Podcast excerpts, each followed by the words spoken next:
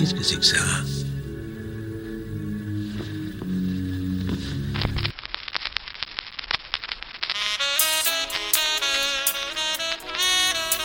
Non, non, non, non, non, non, non.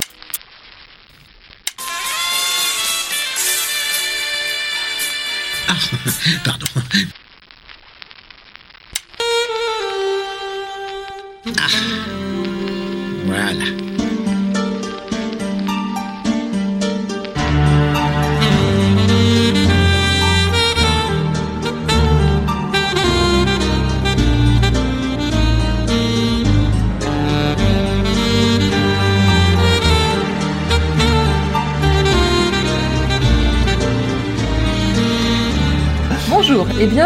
ce sixième épisode d'Agatha Christie. Si vous nous rejoignez pour la première fois, quelques mots de présentation. Une fois par mois, nous nous réunissons, Greg et Delphine, avec un ou deux invités pour parler de l'œuvre de la reine du crime, Agatha Christie. Nous parlerons bien sûr de ses livres, mais également des adaptations que vous pourriez voir ou avoir vues, et de la place de l'œuvre dans la vie de l'auteur. Et pour cet épisode, nous recevons Minka. Coucou. Cher invité, est-ce que tu peux te présenter? Euh, oui, je m'appelle pas vraiment Minka, mais on va dire ça. Euh, je suis, je suis sur le Discord du, de Stephen King France où j'ai rencontré euh, Delphine et où elle, Voilà, exactement. où elle m'a invité, où tu m'as invité euh, à participer à un, un épisode du podcast. Et voilà. Est-ce que, est que tu es podcasteuse toi-même? Alors, j'ai pas le droit de dire que je suis podcasteuse parce que euh, on m'a dit qu'il y avait que les gens qui faisaient du podcast natif qui avaient le droit de dire ça. Et moi, je participe à une émission de radio qui est après disponible en, en replay ou en podcast selon euh, comment on décide de le dire, euh, qui s'appelle Ouais. Une heure avec le planning et qui est en fait l'émission de radio mensuelle du planning familial du Lot, où on, où on traite tous les mois euh, d'un thème euh, féministe. Donc euh, le dernier, c'était euh, les coming out. On a fait euh, le désir, le plaisir, euh, la contraception, plein de choses. Parfait. Très bien, intéressant. Et, Et- ça, donc ça se retrouve en replay sur Internet? Oui, alors pour le moment, c'est un peu difficile parce qu'on est diffusé sur deux radios locales, dont euh, une qui s'appelle Décibel FM, qui nous met, euh, qui, qui met le- les épisodes euh, à disposition en ligne, mais ils sont un peu difficiles à retrouver. Et on est en train de les mettre sur euh, audioblog, euh, les audioblogs d'Arte Radio, et bientôt ce sera absolument partout et on va conquérir le monde du podcast et la vie ne sera plus jamais la même. Magnifique. et, et alors, au niveau de, to- de ton intérêt pour euh, Christie, est-ce que tu es une, euh, est-ce que tu une liseuse de Christie depuis longtemps? Est-ce que tu en as lu beaucoup? Alors, euh, Est-ce que c'est une découverte? Ouais, c'est entre les deux en fait. J'en ai lu euh, pas mal à l'adolescence, enfin pas mal. Non, en fait 5 6 je crois. Euh, à un moment où je lisais euh, énormément. Euh, je pense qu'il y a eu euh, quelques années dans ma vie où j'ai lu un, livre par jour et du coup j'épuisais euh, tout ce que je trouvais. Et je pense l'avoir trouvé au CDI du collège. Mais c'est un souvenir assez flou. Alors ce qui est drôle, c'est que là, en, lisant le secret de Chimneys, je me suis, je me suis bien retrouvée dans les souvenirs que, j'en avais. Mais voilà, j'en ai pas lu depuis, et donc c'était le premier depuis euh, 25 ans, à peu près. Très bien. Donc, comme tu l'as dit, effectivement, l'épisode d'aujourd'hui sera consacré au sixième ouvrage et cinquième roman, publié d'Agatha Christie, à savoir Le secret de Chimneys. Alors moi déjà, problème pour moi, je ne peux pas lire ce titre sans penser à la chanson de Mary Poppins, Chem- Chimneys. Et à chaque fois que je lisais le titre, j'avais... Voilà. Bah, à- C'est involontaire, mais à chaque, à chaque épisode, on risque de, de mettre une chanson dans la tête de nos auditeurs. Euh, C'est de sa faute, c'est son super pouvoir. Ouais. Il fait tout le temps ça, c'est horrible. Oui. Parce que parfois il a oublié la chanson et moi deux jours après je l'ai encore en tête. Ah C'est sans fin du coup, parce que tu lui remets. euh, C'est ça. Alors, Minka, euh, rapidement, sans nous entrer dans le détail, qu'est-ce que tu as pensé de, de ce roman? Euh, alors c'est une lecture plutôt agréable parce que aussi euh, je pense que le fait de le lire pour le podcast faisait que j'étais attentive à d'autres choses. Euh, après globalement ça m'a pas convaincu de lire tout Agatha Christie.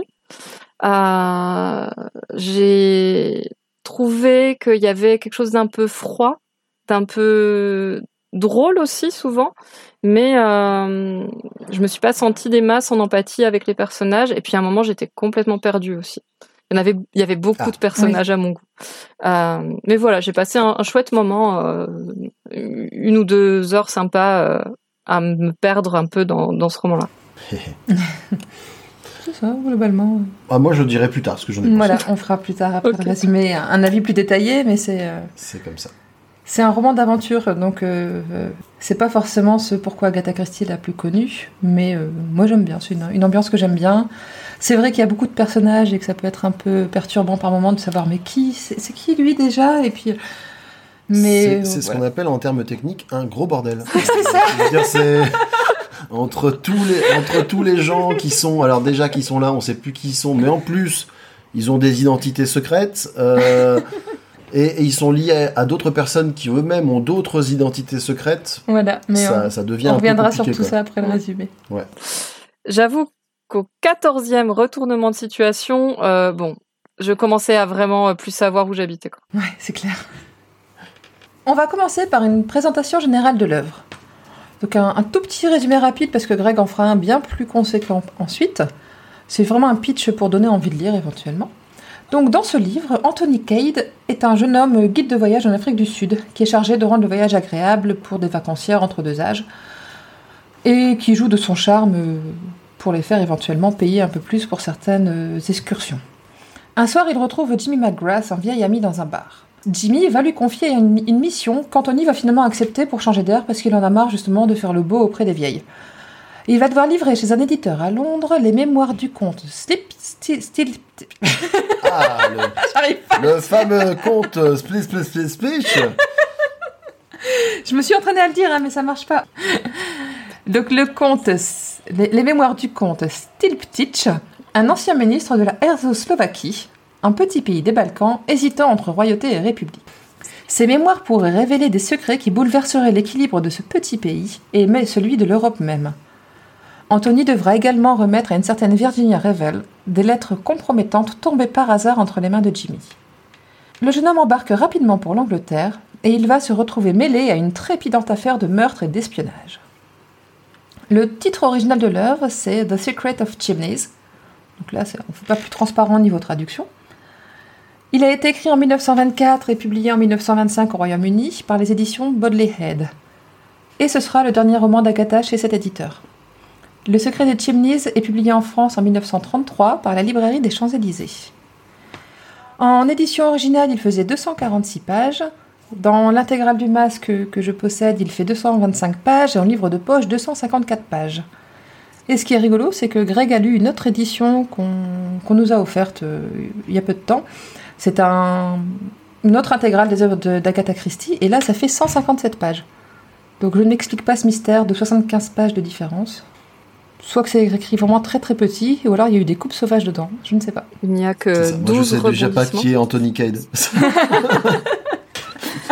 C'est embêtant. Oui, je suis en train de regarder si j'aurais pas euh, l'édition originale, mais quand même pas. J'ai juste une vieille édition. Tu l'as lu en anglais? Non, non, non. Hmm. Non, l'original français. C'est la première édition du livre de poche. Ok. Donc le traducteur de, du secret de Chimneys, c'est Pascal Guinard dans les éditions du Masque. Hmm. Et les autres, on vérifiera pas. Donc euh, Voilà. c'est comme ça. Peut-être que dans le livre de poche, euh, c'est un autre, mais on verra bien. Ouais. Voilà. Tu- Est-ce que tu as le traducteur dans ton édition? Oui, Juliette Paris. Ah, bah elle, on l'a lu, on a lu souvent son nom sur d'autres traductions, donc euh, Tout à fait. voilà. On va maintenant passer au résumé complet de l'œuvre. Comme d'habitude, cet épisode sera chapitré, donc n'hésitez pas, si à un moment vous ne voulez pas connaître le dénouement et que vous avez l'impression que j'en dis trop, à sauter, à faire avance rapide, et vous devriez vous retrouver à la prochaine rubrique.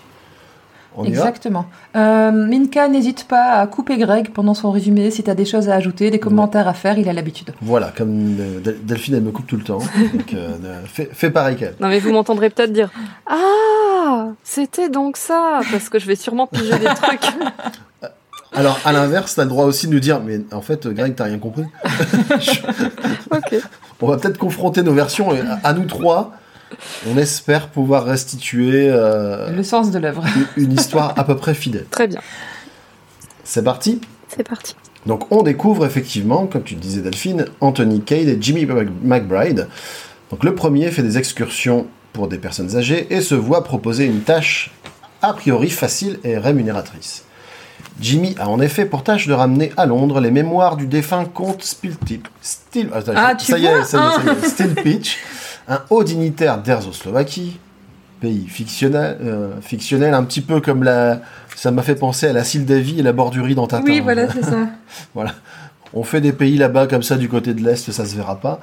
Donc, à qui il avait sauvé la mise par le passé Mais, mais c'est Jimmy McGrath, Ouais, qu'est-ce que j'ai dit? McBride. Ah oui, bah, ça m'arrive souvent. Voilà, j'ai... Hop là, je- et je crois qu'après je dis McGrath, c'est pas grave. Euh, donc, donc, tu parlais du pays fictionnel. donc, il lui a sauvé la mise par le passé. Et donc, euh, il a pour mission de ramener à Londres les mémoires de ce fameux comte, en échange de quoi il se verra remettre la coquette somme de 1000 livres. Il propose à Anthony de s'en charger pour lui, moyennant 250 livres, ce que ce dernier accepte bien volontiers. On en parlera à la fin hein, de cette rencontre et puis de la mission et de... Un petit hasard quand même. N'en disons pas plus. Donc Jimmy lui confie néanmoins une autre tâche, remettre des lettres d'amour à une certaine Virginie Revel à Chimneys, l'une des plus anciennes demeures seigneuriales d'Angleterre. Ces lettres lui proviennent d'un autre homme qui l'avait sauvé, Erzoslovaque lui aussi. un Herzo-Slovaque lui aussi, décidément. Et qui lui a parlé d'ailleurs d'une mine d'or en mourant. C'est pour ça que lui, il veut pas euh, retourner à Londres. Il se dit, euh, bon, soit euh, aller ramener des lettres ou trouver une mine d'or. J'ai vite choisi. Oui, puis il est un peu obsédé par En- les mines d'or, euh, d'après ce qu'on comprend dans le dialogue. Euh, ouais. C'est à- son truc. quoi. Tout à fait. Ouais, c'est ça. Bah, beaucoup plus que les, les lettres. Anthony trouve toute l'affaire un peu étrange, mais il consent néanmoins, bien décidé à empocher son dû, avant de partir jouer à l'aventurier en Erzoslovaquie. Pendant ce temps, à Chemnez, le nouveau lord Caterham, ayant hérité du titre par son frère défunt, s'entretient avec un personnage important du nom de Lomax, un diplomate anglais qui veut le convaincre de tenir une réception à Chemnez. Celle-ci aura à la fois pour but de convaincre le prince Michel Obolovitch, héritier de la couronne erzoslovaque, la Erzoslovaquie devenue république entre-temps, d'accorder une concession sur les gisements de pétrole à des compagnies anglaises si jamais elles devaient revenir sur le trône. D'autre part, il faut également convaincre Jimmy McBride, qu'on attend, McGrath? Euh, décidément McGrath, euh, de ne pas publier les mémoires de Steel Pitch. J'ai réussi à le dire. Lomax compte pour cela demander l'aide de Virginie Revel, l'une des femmes les plus élégantes d'Angleterre. Miss Revel qu'on découvre d'ailleurs comme une jeune femme euh, apparemment troublante, vu que tous les hommes qui la rencontrent euh, soit perdent leurs moyens, soit lui demandent de l'épouser. Et délicieusement inconséquente, comme souvent les nobles chez Christie. Les jeunes femmes, en tout cas. Voilà. Elle est belle et elle le sait, manifestement. Pendant ce temps, Anthony est arrivé deux jours plus tôt que ce que Lomax pensait suite à un quiproquo. Il reçoit plusieurs visites plus ou moins courtoises. D'abord un monarchiste erzoslovaque, puis un révolutionnaire de la main rouge qu'il doit corriger. Et en pleine nuit, il doit même lutter pour sa vie contre un, un faux serveur, un faux garçon là. d'hôtel, on va dire, euh, italien. Hélas, il se fait voler les lettres. Aux abois, le voleur, qui s'appelle Giuseppe, qui a pris les lettres au lieu des mémoires, se rend chez Miss Revel et tente de la faire chanter avec les lettres d'amour qu'il détient. Elle rentre dans son jeu sans se démonter, comprenant qu'il s'agit d'une méprise manifeste et, Et jouant sur la hein. situation. Hein Ça l'amuse de, Oui. de se faire d'a- d'avoir affaire à un maître chanteur. Non, mais en fait, ça euh, délicieusement Moi, je l'ai noté un peu plus loin dans mon résumé. Les lords anglais, ils ont l'air de, de tellement s'ennuyer que dès qu'il leur arrive des pépins, ils trouvent ça délicieusement amusant, quoi. Je veux dire, un meurtre? C'est cocasse Ça change de mon quotidien. Exactement. Pendant tout le livre, il y a une espèce de légèreté. Il n'y a aucun moment qui paraît euh, réellement grave ou même euh, pris au sérieux. Quoi. Tout, tout est euh, Complètement. un, peu, euh, un, peu, un peu drôle, un peu, un peu suranné. euh. Voilà. C'est ça, moi je, les, moi, je les avais qualifiés d'inconséquents. Parce Oui, que voilà, complètement, tout, ça. ce qui, tout ce qui leur arrive, euh, voilà, ce sont des péripéties qui agrémenteront euh, sans doute euh, Les conversations mondains, du euh. prochain dîner mondain. Quoi. Sans qu'il y ait forcément de cruauté, en fait. Il y a un côté euh, très... euh, oui, rien n'a d'importance. euh, nous sommes anglais, nous avons de l'humour. euh, tout passe, quoi. Voilà. Ou presque. No- Notre, notre royaume séculaire en a vu d'autres. Hein. Bref. Virginie rentre chez elle, pour découvrir deux éléments troublants. Quelqu'un s'est fait passer pour elle via un télégramme afin d'envoyer sa maisonnée dans une maison de campagne. Et son maître chanteur qui devait la retrouver à 6 heures l'attend toujours dans le salon, mais mort. Un soutien inattendu vient à son aide, il s'agit d'Anthony Cade venu toquer à sa porte sous couvert de lui vendre un journal révolutionnaire. J'ai mis en, en note, entre parenthèses, note, elle est très belle et elle le trouve d'emblée très beau. À suivre. Bien vu. Ah, on commence à la connaître, Agatha. Ah, hein. c'est ça. En plus, et en plus, il est beau et il a un petit côté un peu euh, bronzé. Tu Il vois. est bronzé des colonies. Il est bronzé des colonies. Et ça, on en parlera des tropes de Christie, mais dès qu'il y a un, un comme ça, un, Un petit gars un peu jeune, un bronzé, petit gars ouais. plutôt beau et qui en plus a pris un peu le soleil, je pense que Christie, elle devait avoir des petits, des petits penchants. D'accord. Avec un côté un peu voyou, euh, un peu, il est pas tout à fait de son milieu. Euh, Exactement, Voilà, il elle, va s'encanailler. c'est pour, Exactement.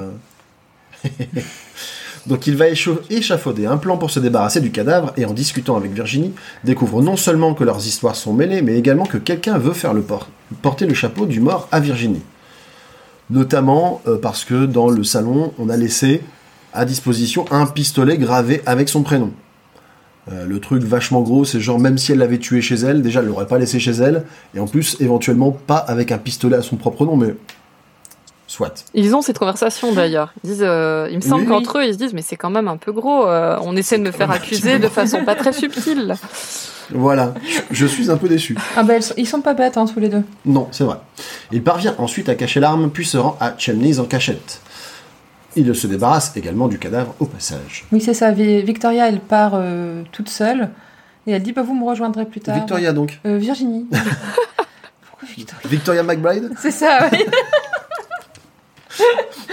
Virginia. Ouais. Elle part toute seule et elle se fait rejoindre par, euh, par Anthony. euh, par Anthony, oui, en secret. C'est même Virginie, je crois, dans la version. euh, C'est Virginie, ouais, tout à fait. ouais, tu l'as peut-être lu en anglais. C'est Virginia dans le- Bah l'adaptation. en français. Non, non, mais elle a décidé de changer tous les noms.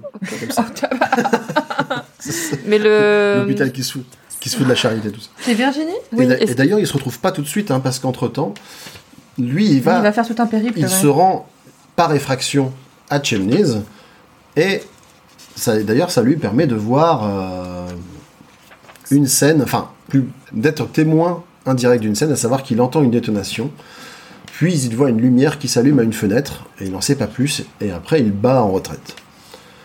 Le lendemain, Chemnez est en émoi. Le comte Stanislas, qui était le fameux noble erzoslovaque, mais dont on apprend qu'il était en réalité le prince Michel, a été tué.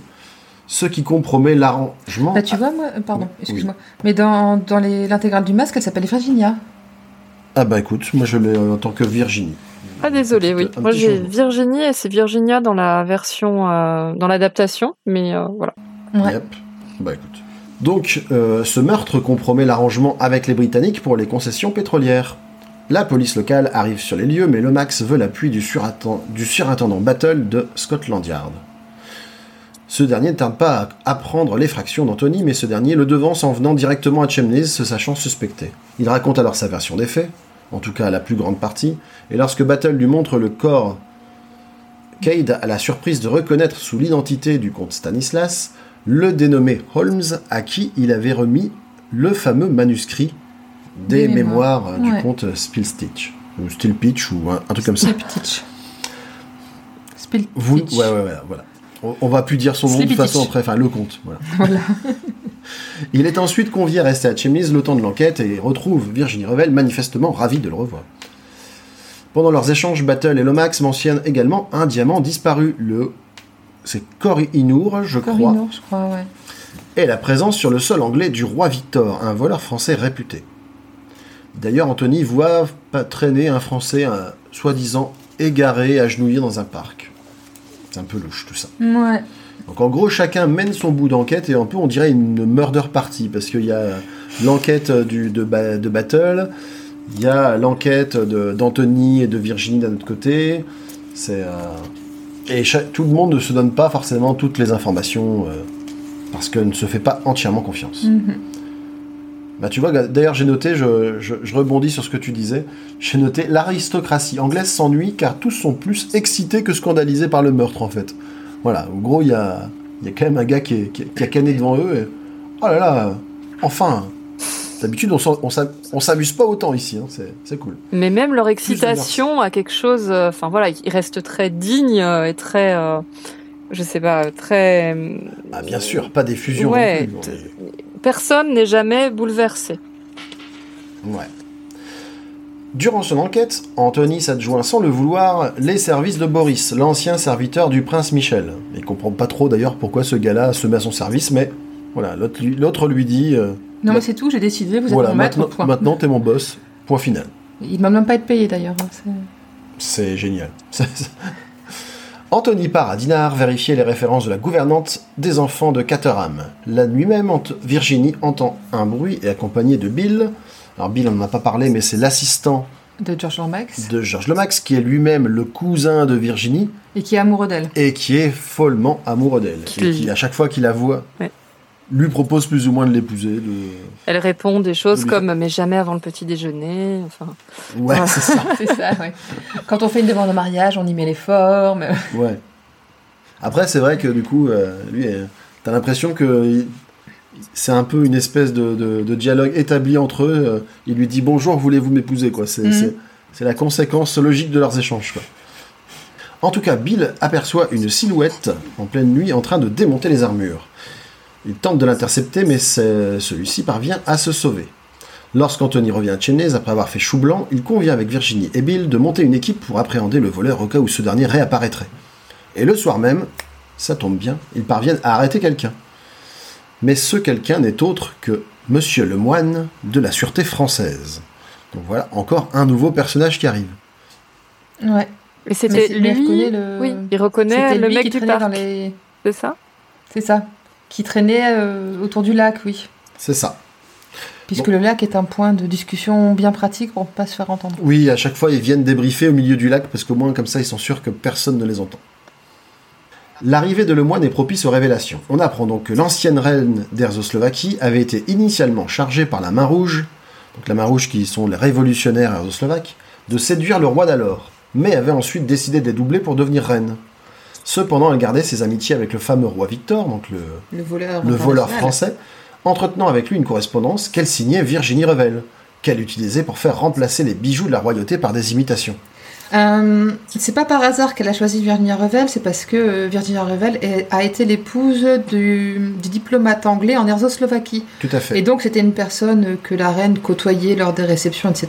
Et euh, visiblement elle lui a plu, et c'est pour ça qu'elle avait choisi de prendre ce nom-là comme pseudonyme dans les échanges de lettres. Elle lui a plu ou justement elle a voulu un petit peu euh, assouvir une petite vengeance? Moi j'avais plutôt compris qu'elle était un peu jalouse quoi. Moi, j'avais compris comme Greg qu'il y avait un côté. En tout cas, c'est évoqué à un moment.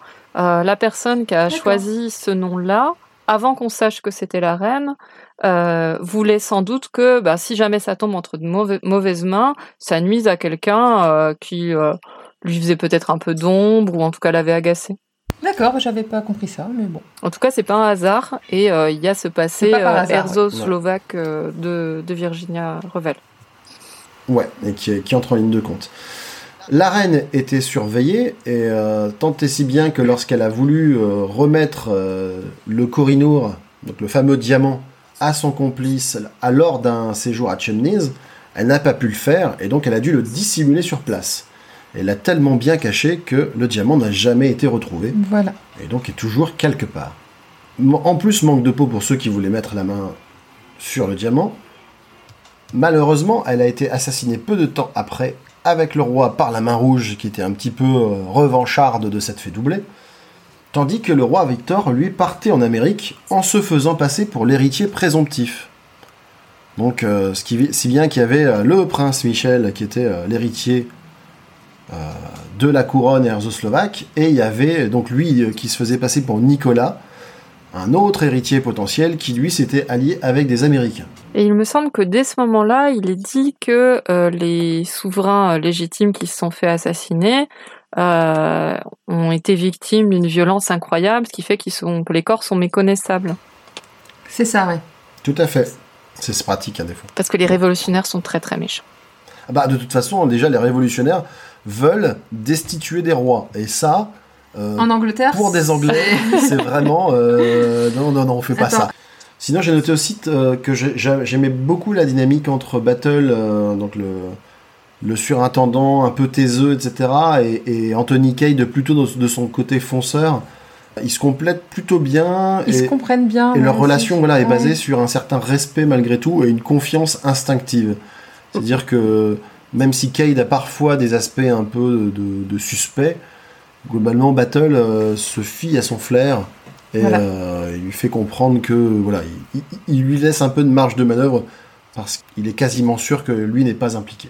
Et en même temps, ils se comprennent à demi-mot, y compris dans leurs suspicions. Enfin, on sent que Mhm. Ked n'est pas tout à fait euh, innocent de tout, en tout cas euh, dans le regard du surintendant.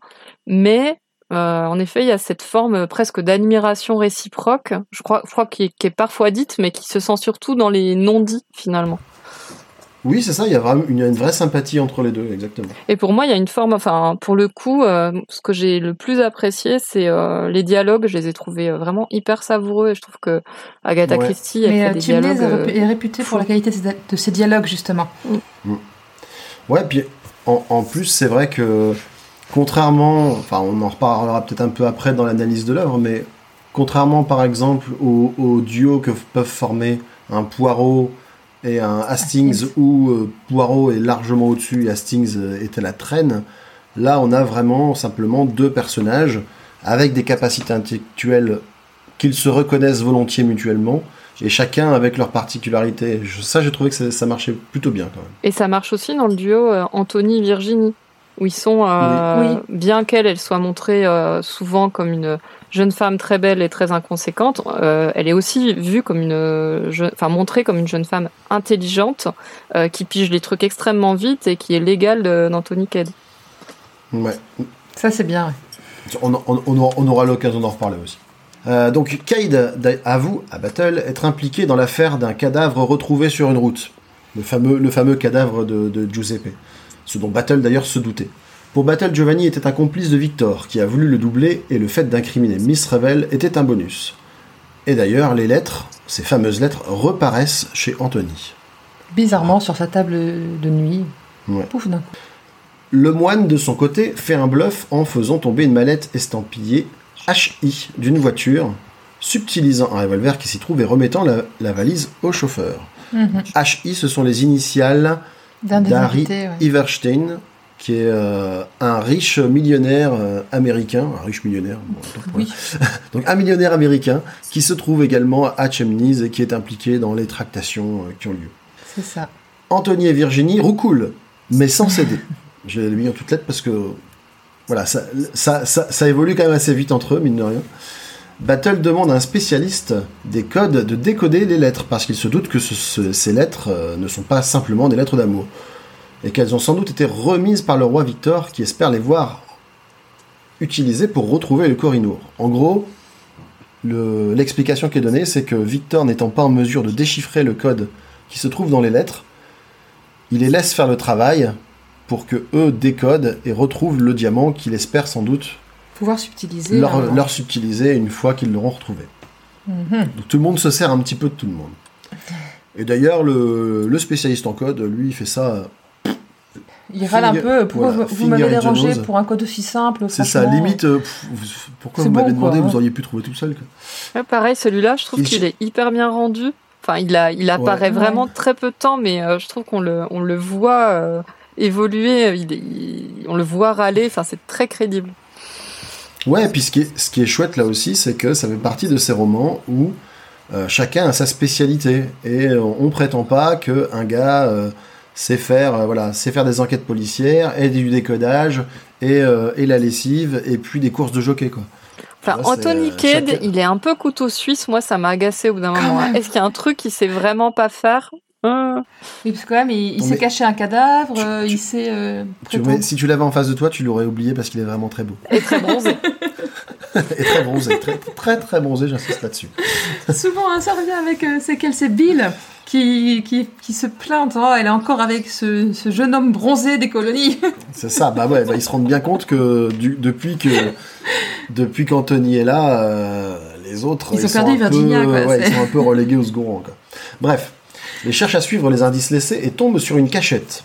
Mais cette cachette, C'était- Je crois que c'est une brique, une, Une, une brique, qui, qui euh, était déplacée décelée. dans, le, Elle a- dans un tunnel, c'est pas ça Elle a, ouais, elle a manifestement été déjà visitée.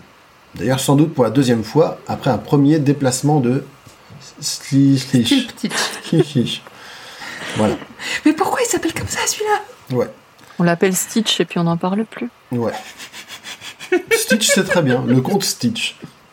Autre protagoniste dont on n'a pas encore parlé, Hiram Fish, un autre millionnaire, qui semble à savoir long, lui aussi, sur toute l'affaire. Lui, il est venu euh, à Chimney sous prétexte d'étudier d'anciens manuscrits. Des autographes. Il Des veut voir la collection d'autographes de, de Caterham. Mhm. Alors Caterham, d'ailleurs, c'est assez rigolo parce que lui, on parlait des personnages. Donc c'est le nouveau euh, seigneur de Chimneys, un, euh, plus ou moins. Mais alors lui, toute cette affaire, non seulement le dépasse, mais en plus Mais elle l'ennuie. Ça trouble sa quiétude de l'ordre anglais, là. Mais pourquoi?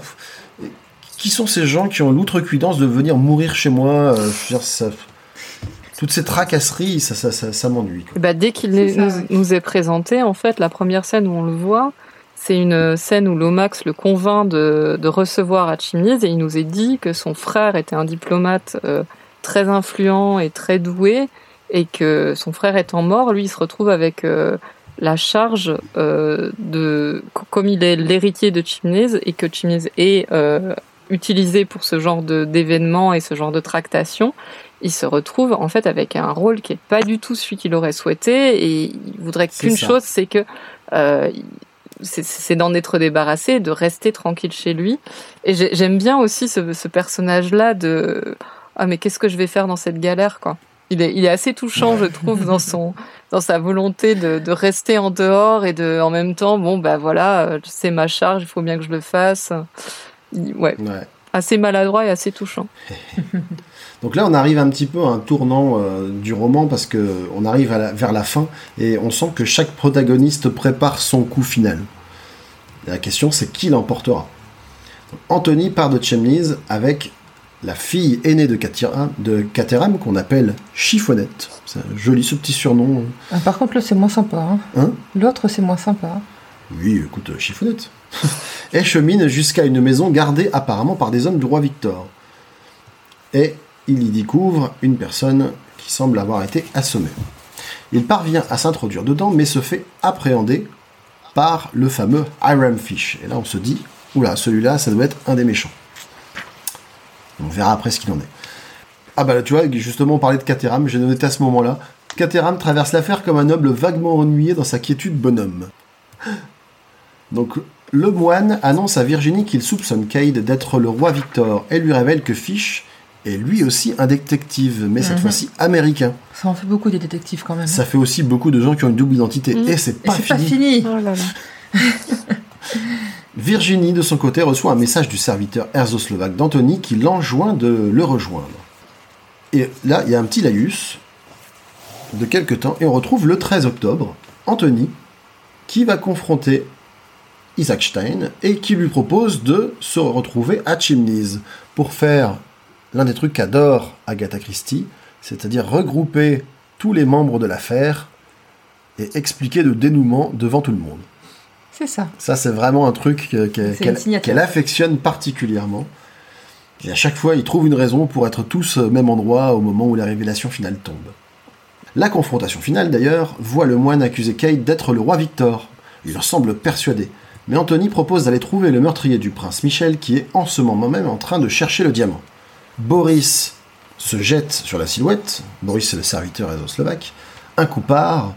Et après quelques instants de bagarre, on, identifie la gouvernante morte Mhm. durant l'affrontement à cause d'une balle perdue. Anthony révèle qu'il s'agit de l'ancienne règle d'Erzoslovaquie, qui s'était fait passer pour la fameuse gouvernante, Mademoiselle Brun, afin de pouvoir récupérer le diamant. Et c'était elle, qui est d'ailleurs qui avait tué le prince Michel et qui était le seul qui pouvait l'identifier parce qu'il l'avait connu en Erzoslovaquie, évidemment. C'était sa belle-sœur, ouais. Tout à fait. Il est, donné, il est désormais temps de révéler qui est le prince Victor. Anthony fait venir un mystérieux invité, qui n'est autre que le vrai, le moine. On comprend donc Mhm. que celui à qui on a affaire depuis le début est un imposteur, qui tente de fuir mais est intercepté par Fish, qui était donc là pour aider euh, les gens. La révélation finale tombe. Si Anthony a fait venir Isaac Stein, c'est pour nouer un nouveau pacte. Car Cade n'est autre que le prince Nicolas Obolovitch, héritier légitime d'Erzoslovaquie. Il révèle également qu'il s'est marié à Virginie Revel le matin même, et d'ailleurs Virginie qui ignorait on Que c'était un prince. tard, voilà, que c'était euh, que c'était un, un noble. Mais du coup, est-ce que leur mariage est valable? Parce qu'il s'est pas marié sous son vrai nom? Ça, c'est pouf pouf, euh, on oublie ce truc. euh, Moi, ce qui m'a fait rire, c'est que Cade, euh, au début, au tout début du roman, veut être du côté des révolutionnaires parce qu'il trouve ça plus drôle que de prétendre être le, roi. Enfin, il y a, une histoire comme ça, bien qu'on sache pas du tout qu'il l'est euh, réellement. Euh, et à la fin, il dit pour puis il le fallait pour épouser Virginia Revel, il fallait que je sois noble, il fallait que je sois roi, alors qu'elle vient de l'épouser, ne sachant pas qu'il est roi. Donc, Mais pour être digne d'elle, il fallait qu'elle Ouais, soit ça, au moins du même niveau social. c'est ça. Mm, Ouais. Moi, moi, moi, c'est un truc que j'avoue, j'en parlerai après dans l'appréciation du roman. Cette fin que je trouve un petit peu euh, trop facile ou, ou peut-être un peu trop dans les codes Oui, de ce qu'elle fait d'habitude. oui ça c'est clair. Bref, en tout cas, donc euh, Virginie apprend l'identité de son mari. Bah, du coup, elle passe de, de femme d'un d'un bel homme bronzé, simple, à femme d'un bel homme bronzé, futur Roi. roi. Et donc, elle-même devient future reine. C'est quand même plutôt sympa. Et ils déclarent tous les deux qu'ils vont œuvrer en étant roi et reine pour la mise en place de la Mm. démocratie en Erzoslovaquie tout en maintenant la royauté. Bien sûr. On Alors- voit un système à l'anglaise. Mais alors, ce qui est rigolo, par contre, c'est que du coup, dans la révélation, parce que souvent, dans les rencontres, c'est souvent l'inverse. Le mec te dit qu'il est roi, et puis en fait, c'est un, c'est un clochard qui vit sous un pont. Elle, elle épouse un aventurier, mais en fait, il est roi, tu vois. Ça se trouve, elle est déçue, elle voulait un aventurier, pas un roi. Bah, d'ailleurs, ils ont Euh, divorcé dans la foulée. Bah, elle a un peu les deux.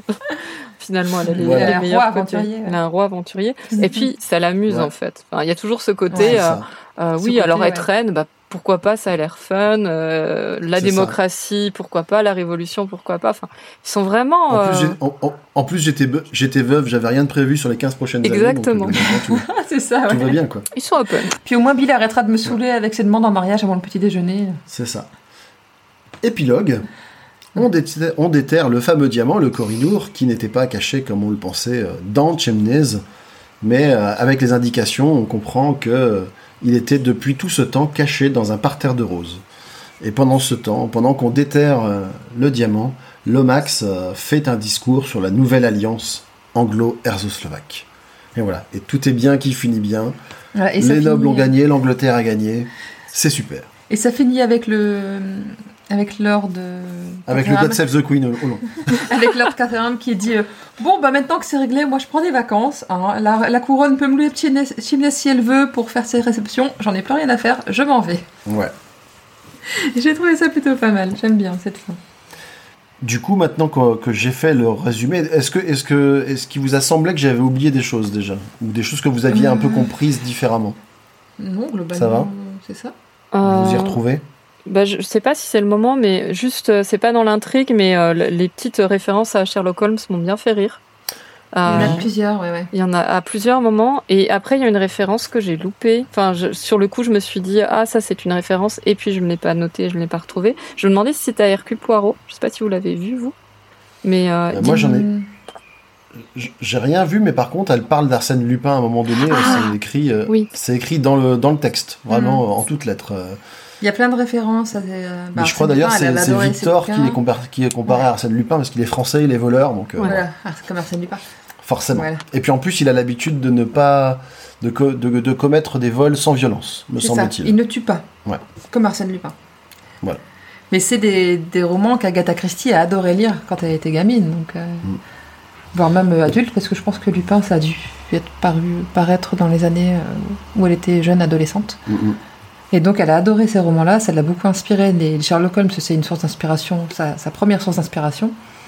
Les principales qu'elle a, c'est euh, donc Sherlock Holmes, euh, Maurice Leblanc et Gaston Leroux. C'est vraiment les principales. Et après, elle a plein d'autres euh, romans. Elle adorait lire les romans policiers et toute la littérature policière anglaise du début du XXe siècle. C'est quelque chose qu'elle a beaucoup, beaucoup lu et relu. Ah, moi, du coup, je trouve ça. Ouais, je trouve ça beau en fait euh, les, les auteurs qui en citent qui en citent d'autres et là euh, elle s'inscrit quand même dans cette parenté là de façon euh, très explicite. J'ai j'ai apprécié quoi. Ah oui, puis euh, elle l'a reconnu dans son autobiographie que c'était Mm. une grosse source d'inspiration, Sherlock Holmes, et qu'elle s'en est que sur ses premières œuvres, Chimnez en fait partie, Mm. elle avait euh, une grosse inspiration de Conan Doyle. Elle l'a reconnu, ça c'est bien. Bah, ça, Ouais. doit être, ça, doit, ça doit être quand même assez particulier parce que même les, les gens qui, qui adorent les thrillers, tout ça, enfin moi je sais que par exemple ma maman, à qui je fais un petit coucou si elle nous écoute, elle est vraiment fan de, de Franck Tillier, des choses comme ça. Et donc à chaque fois qu'il y a un nouveau roman qui sort de cet auteur-là, c'est un, peu, euh, c'est un peu un événement tout ça. Et quand tu t'imagines la même chose, tu transposes au début des années 20, Mm. euh, tu te dis ça devait être aussi un sacré truc quand un nouveau Maurice Leblanc sortait, ou Ouais. un peu plus tard un nouvel Agatha Christie. Et puis euh, sans qu'il sache, ou peut-être seulement en- en suspectant que ce serait vraiment des romans majeurs qu'on lirait encore 100 ans plus tard. quoi. C'est vrai que c'est c'est une époque particulière à ce niveau-là. quoi. C'est ça, c'est sûr, ouais. Au, ni- au niveau du roman alors, qui, qui veut commencer par donner son avis? Bon, vas-y, Minika. Allez. Euh, alors moi j'ai trouvé que vraiment il y avait euh, un charme euh, à ce roman qui était ses personnages. Enfin je trouve que Agatha Christie, euh, je, je me base que sur ce roman parce que j'ai pas des souvenirs assez clairs des, des autres pour le dire, mais c'est une portraitiste dingue. Enfin je trouve qu'en en, en trois lignes elle elle, elle, elle campe des personnages auxquels on croit et enfin moi je les, les voyais Mhm. du coup d'ailleurs l'adaptation euh, j'étais pas du tout d'accord euh, les personnages n'étaient pas ceux que j'avais imaginés du tout C'est clair, c'est clair. je suis d'accord complètement là-dessus. Et en même temps ce qui est assez étrange c'est que euh, certains personnages en trois traits j'ai l'impression de les connaître euh, presque euh, intimement. Notamment Lomax par exemple j'ai vraiment l'impression de de voir euh, enfin de d'avoir un aperçu de ce qu'il ressent de ce qu'il porte. Il y en a d'autres qui sont des personnages plus importants comme euh, Virginie Revel et comme Anthony Cade euh, je ne les vois que de l'extérieur. J'ai presque l'impression qu'ils n'ont pas d'intériorité et que ce sont des personnages euh, de façade j'ai pas accès à, leurs sentiments ils sont tout ils sont tout en en brillance en on, sent que c'est des gens euh, vifs très vifs d'esprit très drôles très intelligents mais ce qu'ils ressentent, même les rares fois où ils en parlent, euh, je n'y crois pas, je n'y ai pas vraiment accès. Donc, euh, donc voilà, c'est un, truc un petit peu mitigé. Après, j'ai aimé la mécanique qui se met en place sur euh, les, les, les doubles identités, les doubles agendas des personnages. On croit qu'ils sont là pour ci, mais en fait c'est pour ça. Et au final, euh, mais au final, ça m'a perdu aussi parce qu'il y en avait trop. Enfin, à la fin, il y avait plus un personnage qui passait où j'étais sûre qu'il soit vraiment euh, ce qu'il disait être, ou même dont je me souvienne de ce qu'il était censé être. Donc euh, voilà, ça m'a un petit peu perdu. Ah bah c'est vrai qu'au niveau des personnages, comme tu le disais, hein, il y a vraiment pléthore. hein. Et, si, tu comptes en plus les doubles, voire les triples identités des gens, au bout d'un moment, ça, de, ça devient compliqué. Enfin, j'avais essayé de, euh, de les mémoriser, mais du coup, tu as le comte Stanislas qui est en fait euh, le prince Michel et qui s'était fait passer pour Holmes, le, le coursier des éditeurs. T'as euh, Anthony Cade qui donc est, euh, est l'héritier Nicolas Obolovitch. T'as euh, le prince Victor qui se déguise en le moine de la sûreté. Enfin, je, je veux dire, c'est. Oui, même le serveur n'est pas vraiment le serveur. Enfin, il y a, y a vraiment, il y a, il y a La la, reine gouvernante. qui est la Ouais, la gouvernante. gouvernante, c'est la reine, exactement. dont on croit qu'à un moment qu'elle est vraiment la gouvernante, mais en fait, enfin bon, tout, tout est comme ça. Et euh, il y a un côté, euh, en même temps, pareil, hein, brillant de la part d'Agatha Christie, parce qu'il faut les, c'est un roman court, donc il faut tenir en aussi peu de pages autant de retournements de situation et, euh, et que ça tienne quand même et que ce soit quand même cohérent.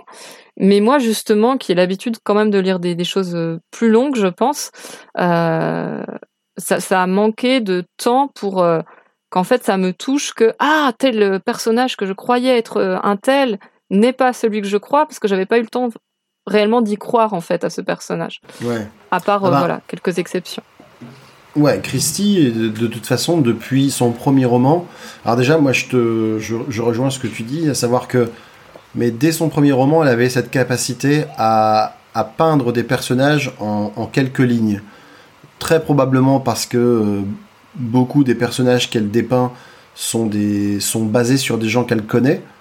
Donc, elle, a, elle sait appuyer là où ça va bien pour, euh, tu vois, pour faire un peu comme un caricaturiste qui, qui sait dire voilà allez, je vais je vais grossir le trait je vais gros, je vais forcir le menton pour euh, affirmer la personnalité, pour que ça ressorte immédiatement. Et ça, elle le fait vraiment super bien.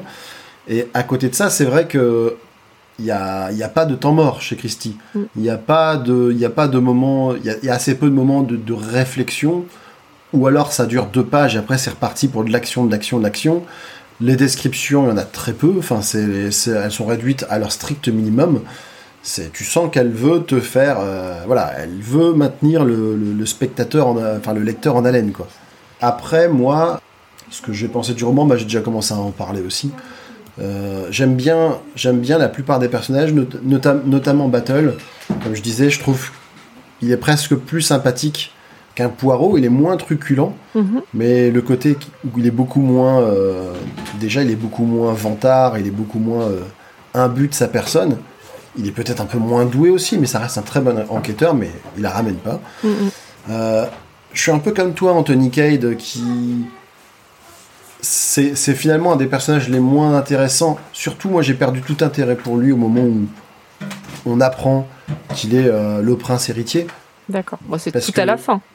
Oui, mais tu vois, en fait, c'était très bien d'avoir un personnage euh, qui, qui partait de rien, qui, Oui. était, qui était personne, et qui, qui arrivait à être l'égal des nobles euh, par, de, de par ses propres qualités. Et ben non, en fait, non, bah, bien sûr que non, il est l'égal des autres, mais c'est parce qu'en fait, il est, Il est- il est prince, quoi. Je veux dire, c'est. On n'avait pas besoin de ça. Moi, je trouve que l'histoire n'avait pas besoin de ça, sauf pour faire un super happy end avec Virginie Revel. Ouais, même euh, moi j'avais l'impression que même sans ça, il y aurait eu un super happy end, mais qu'en effet, ça dit quelque chose à la fois euh, un peu des, des valeurs et de la morale de l'époque, et euh, Mhm. Tout à fait. également, j'ai l'impression qu'il y a un truc de, on veut forcer le trait jusqu'au bout de euh, personne n'est euh, qui il semble être. Enfin, euh, si on Oui, fait ça. à l'inverse, euh, qui est vraiment, euh, euh, qui joue son propre, enfin, qui ne joue pas un personnage, euh, on arrive à finalement assez peu, il me semble. Il y a Virginie Revel, mais qui par contre est jouée par quelqu'un d'autre à un moment. Enfin, quelqu'un prend son identité, même si elle, elle n'a pas double identité. Il y a Lomax. Enfin, il y en a un- quelques-uns, mais moins que de ceux qui ont une double identité. Et j'avais Ouais. l'impression que cet ultime retournement de d'identité, qui en fait ne sert pas à grand chose dans l'histoire, euh, c'était comme pour nous dire allez, j'en rajoute encore une. euh, Ouais, je, je joue sur ça jusqu'au bout, quoi. C'est pour aller jusqu'au bout du délire. C'était la, c'était la, la louchette de chantilly sur la crème, sur la, sur la cerise, sur le gâteau déjà bien riche quoi. Exactement. Et moi, ce qui m'a en plus particulièrement gêné dans ce, dans ce rebondissement, c'était que pour moi, elle nous avait déjà fait le coup, Christie, avec euh, son précédent, précédent roman d'espionnage, Oui, euh, L'homme au complet marron. Euh, ouais, L'homme au complet marron. L'homme Et- au complet marron. où en fait, euh, bah, pareil, c'est euh, l'héro- l'héroïne qui est, euh, qui est maligne, qui est débrouillarde, à qui il arrive plein de trucs là, et elle euh, s'éprend d'un bel étranger bronzé aussi d'ailleurs, hein, et avec qui elle vit une folle passion, et du coup, vers la fin du roman, on apprend que en fait c'est le riche héritier d'un d'industriel euh, qui, qui possédait des mines d'or ou de, de- de diamants, un truc comme ça. De, Des mines de diamants, ouais. Plus, Des diamants en Afrique du Sud. Enfin bref, voilà. Et à chaque fois, Mais euh, elles- elles- ils te disent, voilà, les, les- les- les héroïnes de Christie, elles veulent des hommes euh, aventuriers qui leur, fait qui leur fassent vivre vraiment la passion. qui leur- Mais il s'avère toujours que finalement, ils sont aussi pétés de thunes. Mais Et- je pense que, que ça traduit aussi la, le romantisme de l'époque où euh, on a, comme, comme nous, là, les- on a pu nous dire toute petite, vous êtes des princesses et vous avez rencontré votre prince. Et ben c'était ça aussi pour les jeunes filles de l'Angleterre du début du XXe siècle où c'est le l'aboutissement ultime d'un mariage, c'était d'avoir réussi à épouser un noble qui apporte un noble fortuné. Mm. Et donc c'était l'aboutissement de l'histoire d'amour. Si encore en plus il y avait une histoire d'amour derrière, c'était c'était top quoi. Je pense que c'est ce que ça traduit dans, cette, dans ces fins où les personnages finissent toujours par se marier avec quelqu'un de fortuné parce que c'était le, le but ultime recherché. Et je pense que si tu prends n'importe quel euh, roman, euh, enfin tu prends même dans, dans les romans de Jane Austen par exemple, euh, finalement ça finit toujours avec des histoires euh, avec des nobles. Il n'y avait jamais, je pense pas de mémoire, quelqu'un qui épouse euh, un homme euh, pauvre et qui s'en sort avec les honneurs. Mhm. Quand c'est quelqu'un qui épouse un homme pauvre, un homme pauvre dans ces, dans ces romans-là, qui sont pourtant d'immenses romans, la, la femme qui va épouser un homme pauvre, c'est une femme qui va se déshonorer parce que souvent l'homme pauvre est un homme qui n'est pas honorable, justement. C'est ça, il faut rester avec des gens de sa condition. Quoi. Tu sens qu'il y a quand même. pas ça non ah bah mais- si, enfin moi, moi c'est comme ça que je, je lis entre les lignes quand même. Mhm. Et même que du même quand du coup tu trouves ton égal et que tu penses que que tu que tu aimes un homme par exemple désargenté, mais en fait euh, c'est parce qu'il est de ta condition et que tu le sais pas. Et tu vas apprendre et tu vas dire ah bah oui finalement c'est pour ça qu'il me plaît autant, c'est parce que euh, voilà il est de mon monde. Mhm. Donc moi je trouve ça, je trouve ça un peu dommage parce que c'est non seulement quelque chose, quelque chose qu'on a déjà vu dans notre roman, puis je trouve aussi que c'est une facilité, mais j'entends l'argument selon lequel ça correspond au code de l'époque, Oui. et puis effectivement ça, ça, ça fait rêver la ménagère, euh, voilà, Voilà. c'est c'est un prince héritier, euh, super quoi, c'est... La, la fille elle a gagné la tombola quoi, c'est... Mais c'est vrai que ça donne à ce roman qui est pas du tout, euh, par ailleurs, dans ces codes-là, un petit côté harlequin, quoi. Parce qu'il y a une histoire d'amour Ouais. qui traverse le, le, le roman qui n'est pas un roman d'amour. Et cette fin-là, qui, en plus, euh, ça finit, euh, je crois que c'est le chapitre euh, d'avant, mais qui finit sur leur premier baiser. Enfin, il y a- voilà, il y a- Ouais. il y, a- il y a quelque chose euh, qui peut-être pour les, les codes de cette époque euh, disait autre chose, mais qui pour nous est très codifié. euh, ouais, euh, fleur bleue, cliché, quoi. on va dire. Ouais, cliché. Ouais. Exactement. Ton avis à toi? Alors, bah, moi j'ai bien aimé parce que c'est. J'ai beaucoup aimé le rythme du roman en fait. Il n'y a pas un moment où je me suis ennuyée en me disant c'est chiant, machin. Non, parce qu'on passe. euh, passe... L'écriture d'Agatha Christie fait que c'est vivant quand tu le lis. C'est comme tu disais, tu as déjà dit plusieurs fois, ce que tu as dit toi aussi, Mika, en trois lignes, elle arrive à te peindre un personnage, une situation, et tu comprends ce qui est en train de se passer. Mm. Même si parfois c'est un peu un imbroglio et tu cherches à démêler les nœuds, malgré tout, tu arrives à te faire une image de ce qui se passe. Tu arrives à, à te représenter les personnages, les, les lieux, sans qu'elle ait besoin de faire 15 pages de description. Et là, justement, c'était enco- encore plus le cas que d'habitude, je trouve. C'était vraiment très vivant et j'avais envie de savoir la suite et de suivre les aventures, savoir ce qui allait se passer. Euh, je, je me doutais quand même que le, le moine, c'était pas le moine, parce que je trouvais bizarre qu'il soit euh, en train de se planquer derrière le hangar à bateau à un moment, que, et que quand Anthony Kay le découvre, il se présente pas tout de suite comme un flic. Enfin voilà, je me suis dit, il y a un truc à voir avec lui. En plus, il est français. Tiens donc, le roi Victor est français. Ça, je l'avais deviné. J'étais toute contente. Bravo. Mais euh, ouais, non, c'était. C'est vrai que pour revenir sur ce que vous avez dit sur la fin, j'aurais préféré une fin où Anthony restait le Anthony Kay qu'on connaissait, mais qu'il ait retrouvé le que par euh, je ne sais quel hasard euh, miraculeux encore une fois, mais il, ait retrouvé le, vrai prince Nicolas qui par exemple se, se planquait en Afrique du Sud parce qu'il avait aucune envie de devenir le roi et qu'il ait fini par le retrouver et le convaincre d'aller assumer son rôle pour mettre en place euh, une démocratie définitive par exemple. J'aurais préféré une fin de ce genre-là plutôt que haha c'est moi le roi. Alors, d'ailleurs, il y, a- un élément sur lequel je voudrais revenir. Jimmy, non pas McBride, mais McBrath, est-ce qu'il connaît l'identité de son ami? J'ai eu l'impression que oui moi. Parce que s'il la connaît pas, je veux dire, qu'il aille jusqu'au fin- en, en Afrique du Sud et puis qu'il aille filer à son pote, tiens, j'ai une mission pour toi. Ben, cette mission, ça tombe bien que c'est à toi que je la confie parce que Ça parle de l'Erzoslovaquie. c'est- ça part de la Slovaquie alors que t'es, quand même le, le- le roi dissimulé, quoi. Enfin, je pense qu'il sait pas forcément que c'est le roi de l'Erzoslovaquie, mais il sait qu'il a un rapport avec l'Erzoslovaquie parce qu'il en parle assez régulièrement. Enfin, Ah bah oui, quand ils discutent entre eux, il dit Mais tu sais, euh, toi qui connais l'Erzoslovaquie, euh, machin.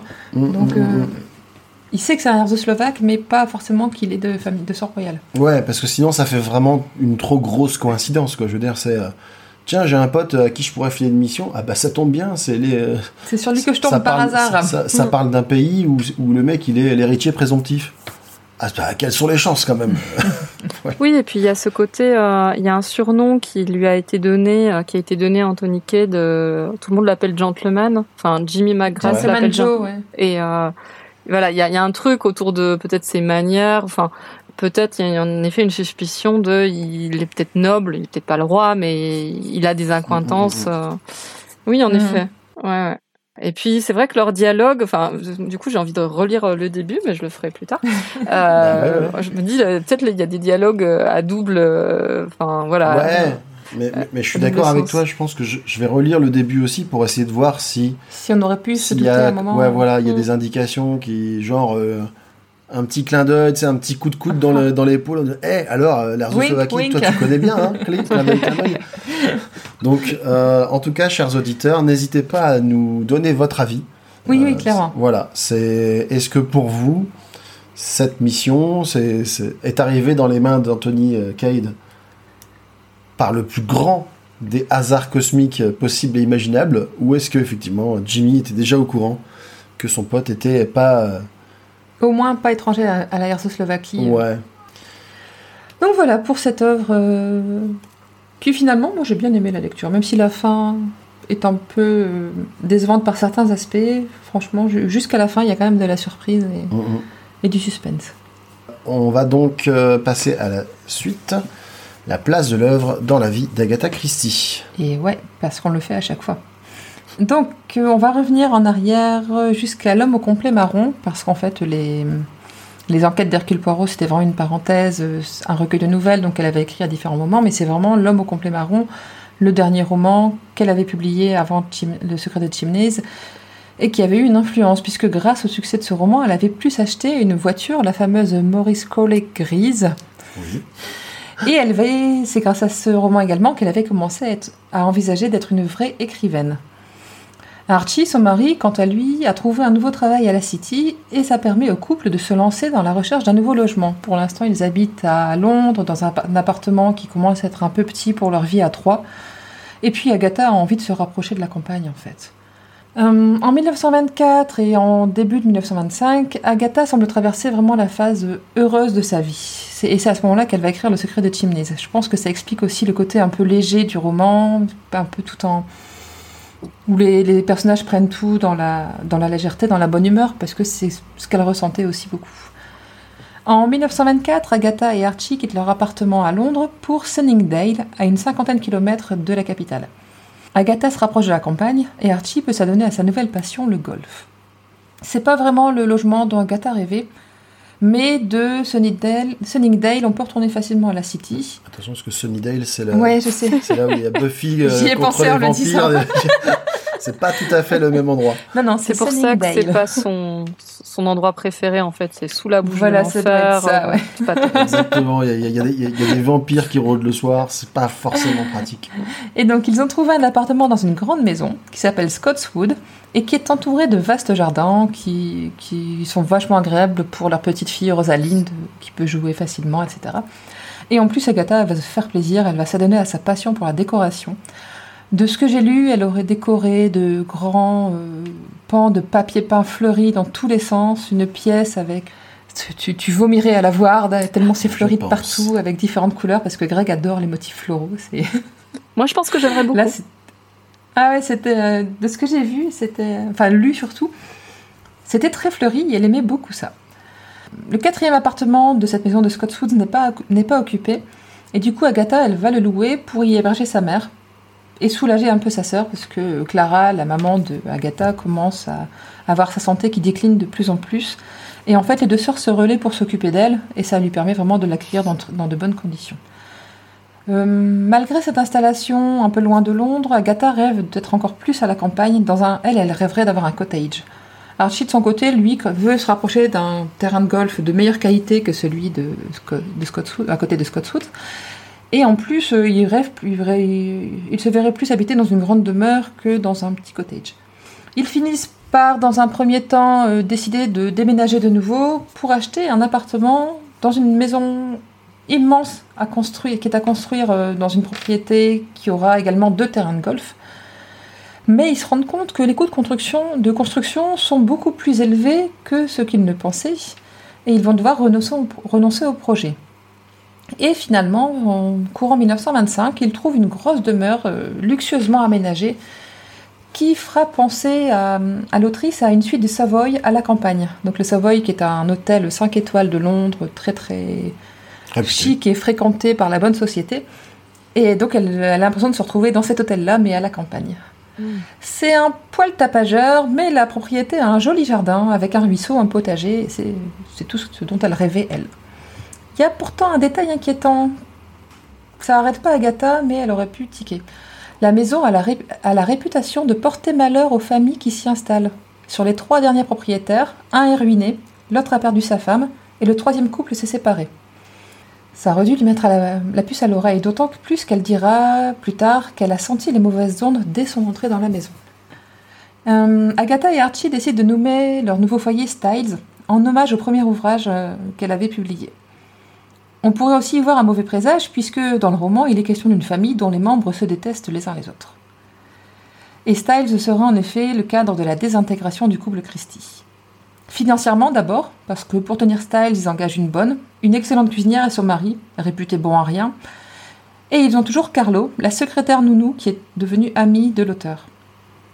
C'est-à-dire qu'ils ont quatre salaires à verser, en plus des frais de, de tenue de la maison.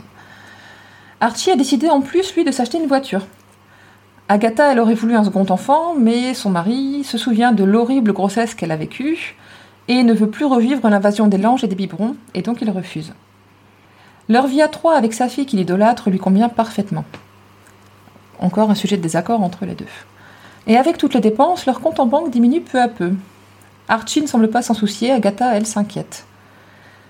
Et elle n'a pas que cette raison de ne pas se sentir épanouie. Elle regrette la vie à Londres quand il partait en train à deux pour de longs séjours à la campagne, par exemple, ou qu'il recevait des amis pour des soirées euh, interminables.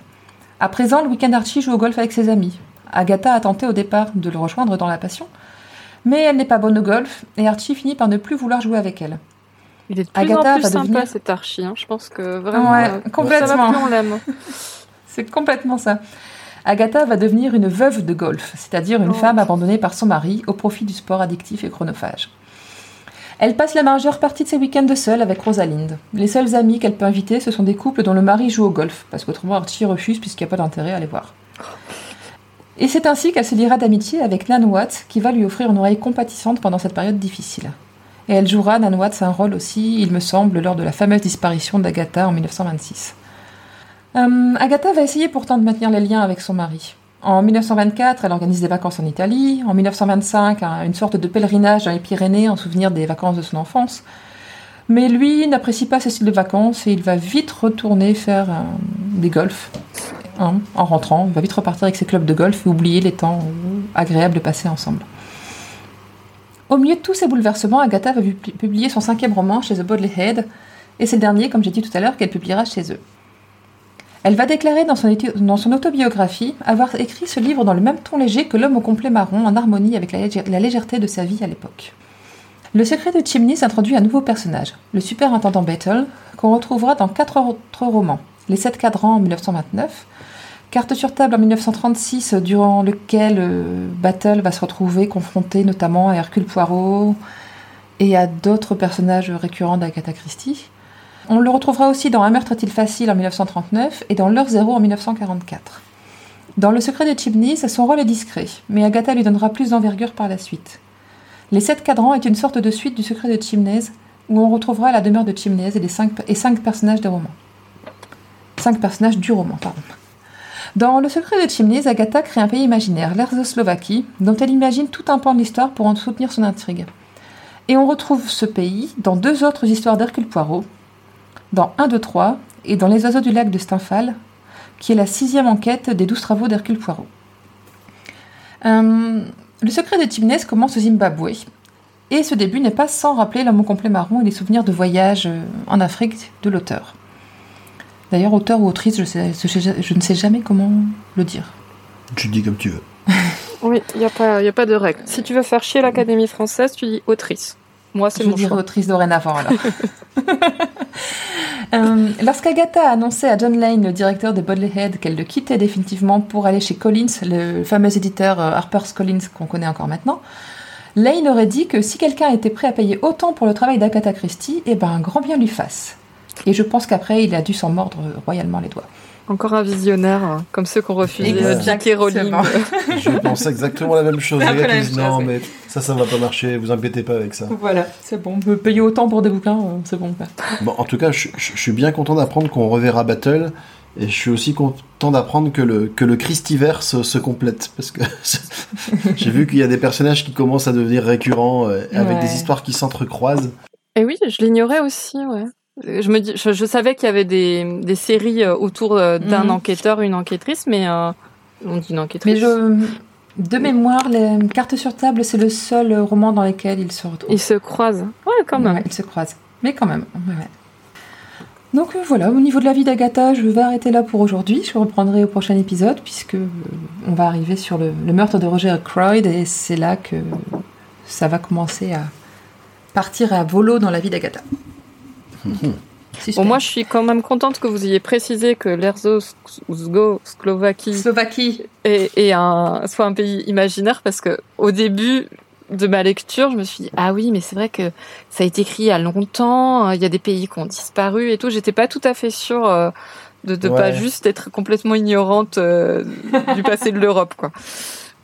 Bah, c'est vrai que ça ressemble en plus entre la Ah ouais, Bosnie-Herzégovine trouvé. et la Tchécoslovaquie. Je trouvais que c'était un. Ah, puis en plus, Qui le- n'existe plus actuellement la capitale, elle s'appelle Ekarest, je crois. Un truc comme Donc ça. euh, ouais. c'est pareil, quoi. Pareil, tu prends, Bucarest, tu euh. prends euh, Eka- Ekaterinenbourg, euh, tu Voilà. prends Bucarest, tu mélanges les deux, tchac tchac. Non, c'est bien trouvé. C'est pas mal, mais là j'ai bien aimé justement qu'elle fasse un petit, euh, un petit historique, un petit Ouais. euh, côté, euh, une petite histoire politique, c'était rigolo. Et donc il y aura vraiment Tintin un jour, tu crois qu'elle va rencontrer euh, Non. Hercule Poirot contre. Non C'est sûr Bon. je suis déçu. Il euh, Hercule Poirot n'ira pas en site d'avis.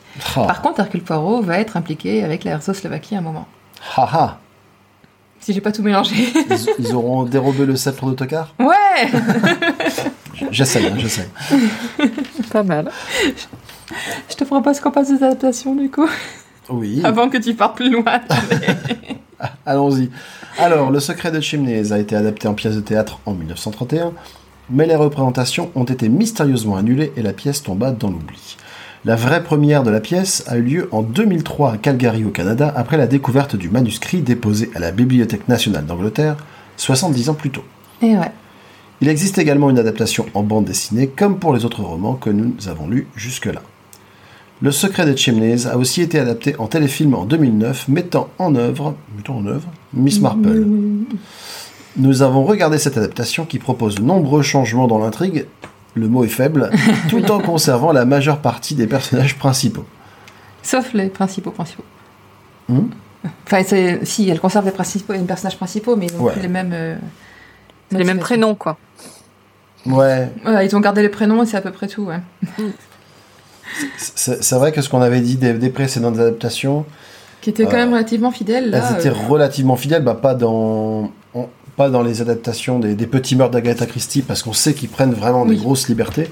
Mais par contre, euh, par exemple, la là, série Hercule Poirot avec Suchet, il y a parfois des, des omissions ou des, ou des combinaisons de personnages ou des choses comme ça, mais ça reste globalement fidèle.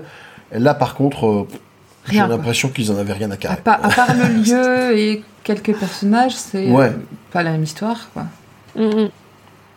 Il y a des thèmes Bah. un petit peu qui reviennent, mais euh, Oui, il y en a d'autres qui sont rajoutés. Enfin, on va en parler, mais c'est c'est un objet assez étrange cette adaptation. Complètement. Bah, ouais, vas-y, vas-y, parle-en déjà de, des, des trucs Euh, qui sont rajoutés. Est-ce qu'il y, est-ce qu'il y en a, est-ce qu'il y en a certains qui t'ont euh, plu ou, ou- ou surpris euh?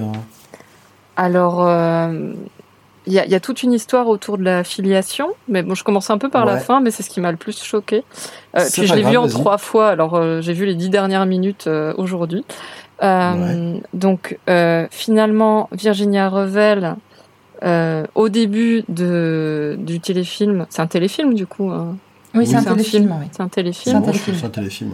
est censée être la fille euh, du monsieur dépressif euh, dont j'ai oublié le nom là, qui a qui a Caterham. Caterham. Euh, et on elle a s'appelle pas- elle s'appelle pas, elle s'appelle pas Virginia. Elle s'appelle même pas Virginia. hein. Euh, Aussi non, je crois qu'elle s'appelle. Je sais plus. Non elle s'appelle pas Revel du coup, j'imagine, mais euh, Oui, oui. non, je crois qu'elle Bah, s'appelle Virginia. non, mais, mais je crois qu'elle a un surnom aussi. Mais Ouais, euh, ça doit être ça. Ouais. Ah, ouais, j'ai pas retenu. Euh, et à la fin, on apprend qu'elle est la fille.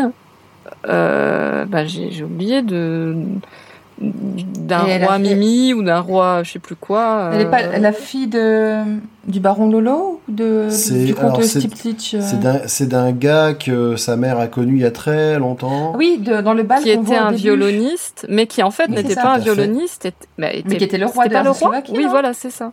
Mais je sais plus le prénom du roi. C'est Non, c'est la fille du roi. Du- Non, c'est la fille du voleur. C'est la fille du roi Victor. Bon. Du roi Victor, oui. Ah, c'est la fille d'un roi. oui. C'est bon presque. Voilà, c'est juste le roi des le roi voleurs, des voyous, quoi. c'est- Mais bon. Voilà.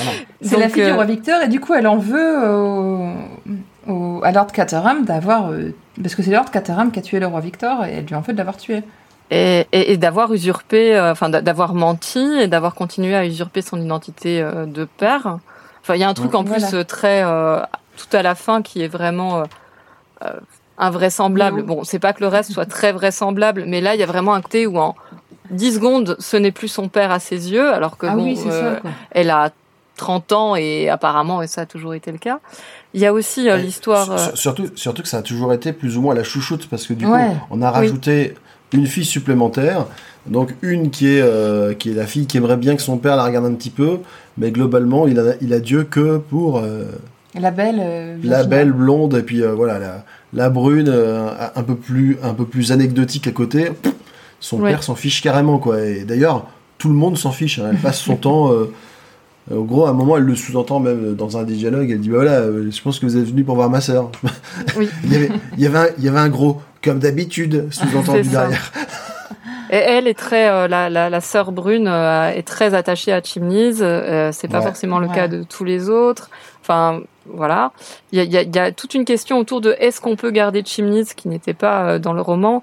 Euh, est-ce qu'on Ouais. a les moyens de continuer? Il y a une meuf qui est là plus ou moins pour le racheter, pour en faire euh, Des un lieu ouais. touristique, euh, voilà. Euh, mais moi, en fait, ce qui m'a le plus embêté avec cette adaptation, euh, c'était euh, le côté euh, histoire d'amour, pour le coup vraiment harlequinesque, euh, entre Anthony et Virginie, où euh, vraiment, enfin, cette fois, on n'est plus du tout dans le dans le, la distance anglaise et l'humour. On est très premier degré. On a des violons euh, dès que les regards se croisent et on est limite en larmes tout le temps, alors que voilà, je quitte mon amour, l'amour de ma vie, alors que je l'ai vu euh, pour la première fois il y a trois minutes. Bon, ça fonctionnait pas trop. Et puis surtout la grosse, oui, À vas-y. noter, à, à noter d'ailleurs, on, on l'a pas précisé, qu'il y a aussi une transposition d'époque, hein, comme beau- dans beaucoup d'adaptations. Oui. Là, on est euh, plutôt, on est plutôt au début des, des années 70, 50-60, je pense. 60. Moi, j'irais années 50-60. Et Mais ça, c'est aussi à cause de la temporalité de Miss Marple. ouais, mais Oui, là, c'est on, ça. on- eff- effectivement, je pense que du coup, tu sens déjà une évolution des mœurs. Oui, oui, possiblement. Mais quand même, il y a ce côté, enfin, le très premier degré des personnages qui, pour moi, était Ouais. vraiment euh, à l'opposé de, de ce que propose euh, le roman. Bon, et après, la, la- le grand changement, c'est que c'est une aventure de Miss Marple. Mais pour le coup, ça, j'ai trouvé que c'était c'était plutôt chouette. Enfin, heureusement qu'elle est là euh, pendant Ouais. cette, euh, cette adaptation, quoi. Ouais, ouais, heureusement qu'elle est là. Moi, moi c'est la première fois du coup que je vois le, une aventure de Miss Marple. Je- J'avais déjà vu, comme tout le monde, euh, des petits extraits en zappant d'une chaîne à l'autre. euh, Et encore, je pense que c'était pas cette Miss Marple là que j'avais vue, Oui, mais c'était peut-être l'autre. la série une des série années des 80 et une euh, série des années 90. Ouais, voilà, beaucoup plus ancienne avec une actrice qui me semblait 2000. d'ailleurs beaucoup plus âgée Ouais. que, que celle-ci. Que je Euh, préférais, moi, celle-ci. Mais. Bah, moi j'aime bien ce personnage-là parce que c'est vrai que elle, pour le coup, c'est un peu aussi l'antithèse de Poirot, c'est-à-dire Ah bah oui. qu'elle observe, elle dit rien. Quand on lui demande son avis, ou parfois même elle le donne un petit peu, mais. Et puis Mais, elle, euh, comme, comme elle dit, ouais. son, son point fort, c'est pas tant le recueil d'indices, c'est sa connaissance de la nature humaine. Ouais, mais c'est Miss, Miss Marple, moi, ce que j'aime beaucoup dans ce personnage, et on en reparlera quand on, quand on abordera ses, ses aventures.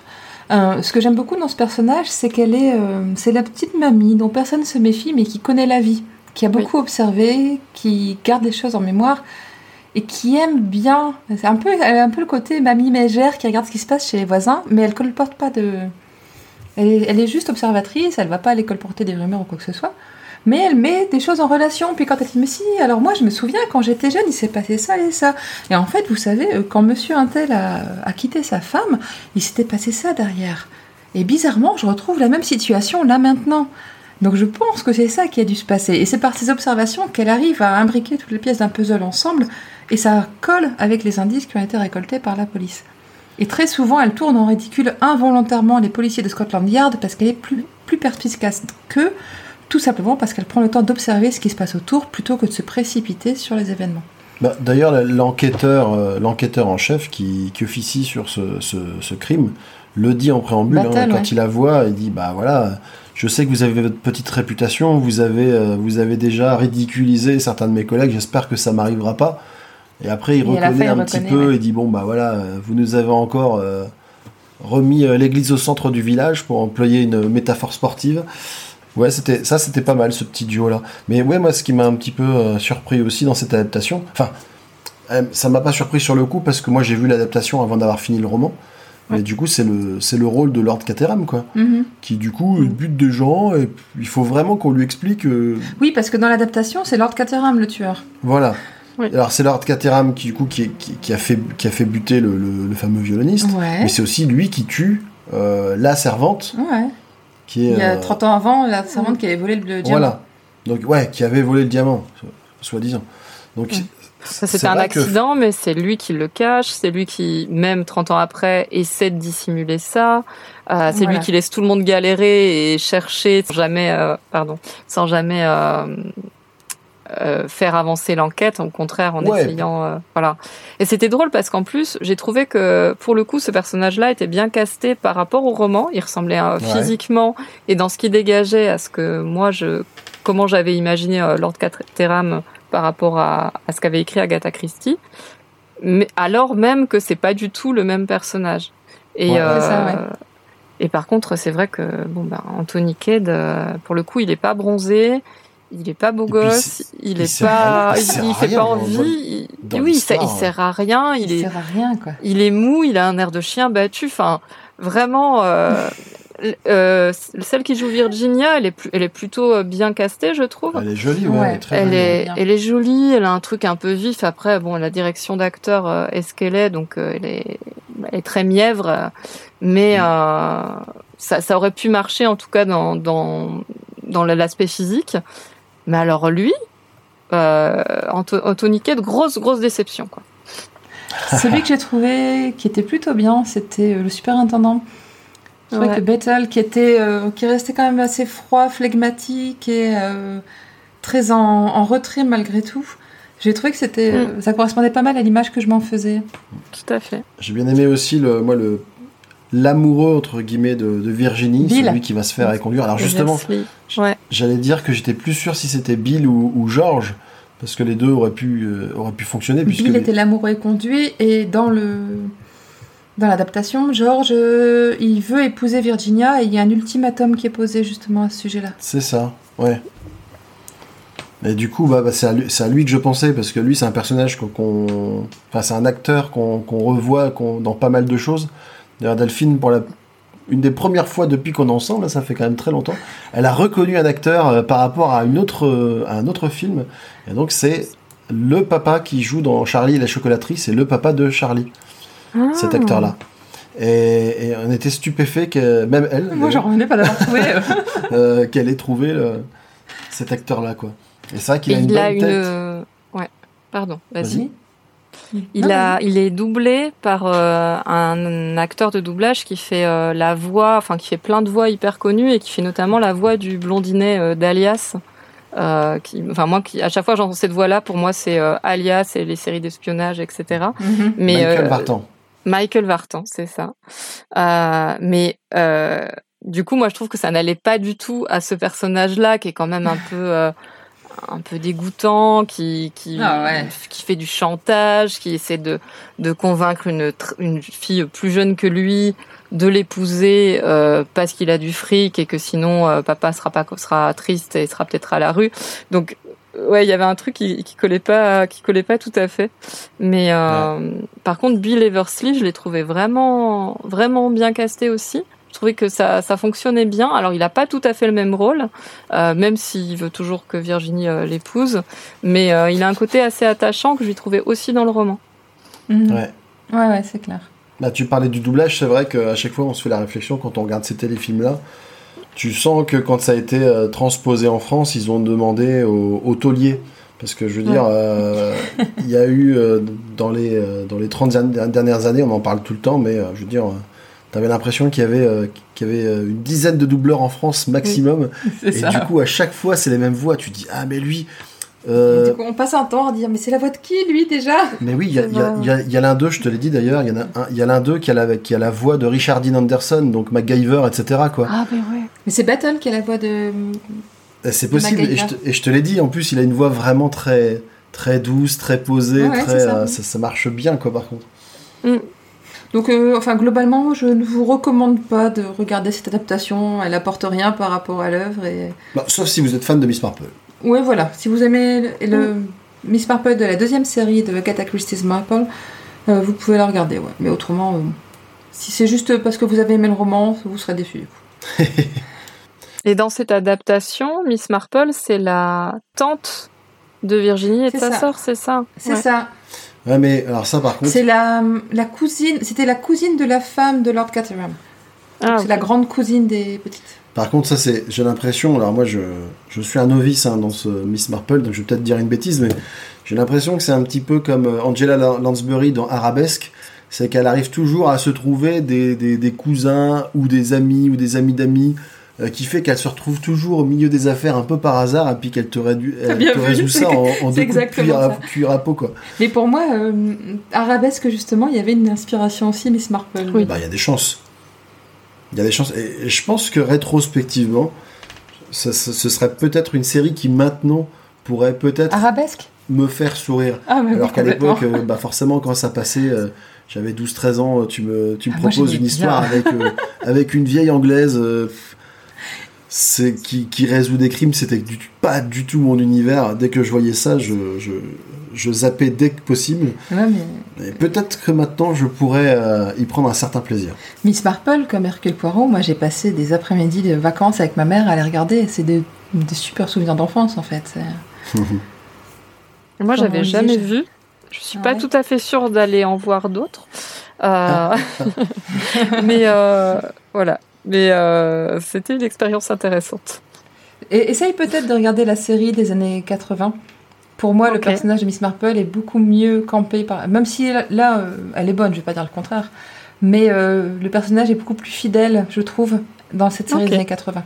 Et, et- et tu as déjà vu aussi les poireaux de la, sé- la série avec David Suchet?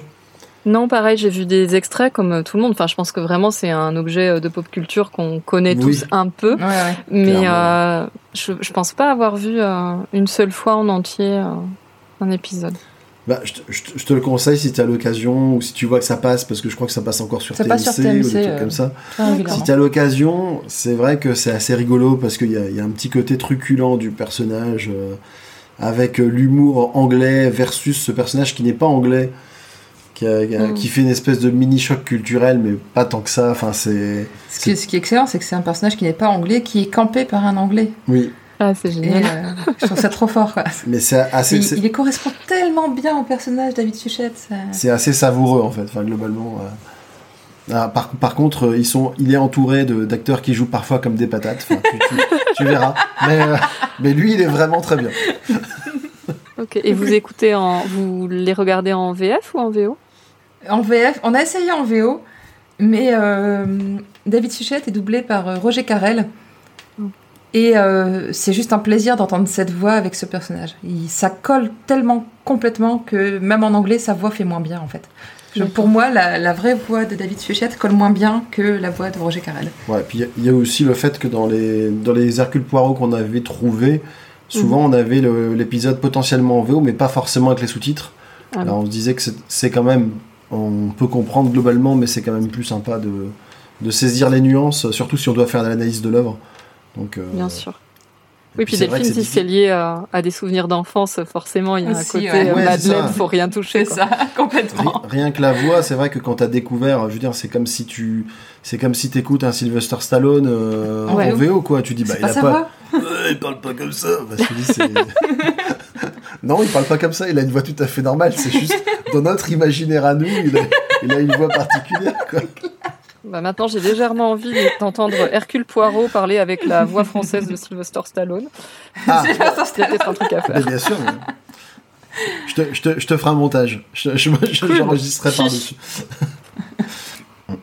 Euh, Est-ce qu'il y a des choses supplémentaires que vous vouliez rajouter sur le roman? Non, moi c'est un. Je vous recommande de le lire, vous passerez un bon moment, c'est bien agréable sur la plage cet été par exemple, ou dans le train pour partir euh, en vacances, ce sera très bien. Moi, j'ai envie vrai. de lire la suite, quand même. Parce que j'ai envie de revoir les personnages. Ouais, ouais, je pense que je vais, je vais chercher les sept cadrans. Et... Ah, Alors, si je me trompe pas, dans les sept cadrans, le personnage de Bundle, donc euh, ce que, celle que tu as appelée Chiffonnette, Ouais. moi elle s'appelle Bundle dans le roman, donc c'est pour ça que j'ai mis un temps à recoller les morceaux. D'accord. Ils ont gardé son nom. euh. Et euh, ce sera elle, un des personnages principaux. Ah, ok. Bon, pourquoi pas. En même temps, c'était un... Enfin, c'est un personnage vraiment très secondaire, mais dans les quelques échanges qu'elle a avec euh, Virginie, euh, et c'est plutôt sympathique. Donc, euh, Oui, voilà. ça me va. Ouais. Euh, on va te remercier de Oui. nouveau, Minka, de nous avoir tenu compagnie ce soir. Est-ce que tu Bah, peux- merci à vous. Est-ce que tu peux nous rappeler, du coup, où nos auditeurs peuvent te retrouver? Alors, ceux qui sont pas, euh, ceux, ceux- ceux qui sont pas dans le lot auront peut-être plus de mal à te capter en direct, mais tu peux nous rappeler quand même euh, où tu officies. Alors, euh, j'officie dans une émission qui s'appelle Une heure avec le planning. On est toute une équipe. Je suis pas à chaque fois, mais j'y suis souvent. euh, qu'on retrouve sur le site de Décibel FM et bientôt Ouais. sur euh, les audioblogs d'Arte Radio. Voilà. D'accord, D'accord, très bien. très bien. Eh ben, merci à vous en tout cas. C'était très agréable. On t'en prie. Bien contente aussi, moi ça m'a plu. Ouais. Alors, Agatha Christie est un podcast du label Podcut. Vous pouvez nous retrouver ainsi que les nombreux autres podcasts du label sur le site de Podcut qui s'appelle podcut.studio et sur le serveur Discord de Podcut. Vous pouvez également nous soutenir en donnant au Patreon de Podcut. Nous sommes aussi présents sur les réseaux sociaux, à Twitter, arrobase tout attaché avec des majuscules à chaque nom. Sur Instagram, at Agatha et sur Facebook, vous n'avez qu'à chercher la page Agatha Christie, nous sommes les seuls à nous appeler ainsi. N'oubliez pas notre concours en collaboration avec le livre de poche sur nos comptes Instagram et Facebook. On essaie de le faire en général le samedi suivant l'apparition de l'épisode. Nous vous remercions de votre attention et nous vous donnons rendez-vous mercredi 29 juin pour le prochain épisode qui sera consacré à un roman qui a les faveurs de nombreuses personnes, le meurtre de Roger Ackroyd. Eh ben, il ne nous reste plus qu'à vous souhaiter une bonne fin de journée Ou une bonne soirée. ou une bonne soirée, et en vous disant à la fois prochaine. Au revoir. Ah oui. Ces petites cellules grises ont fait du bon travail aujourd'hui.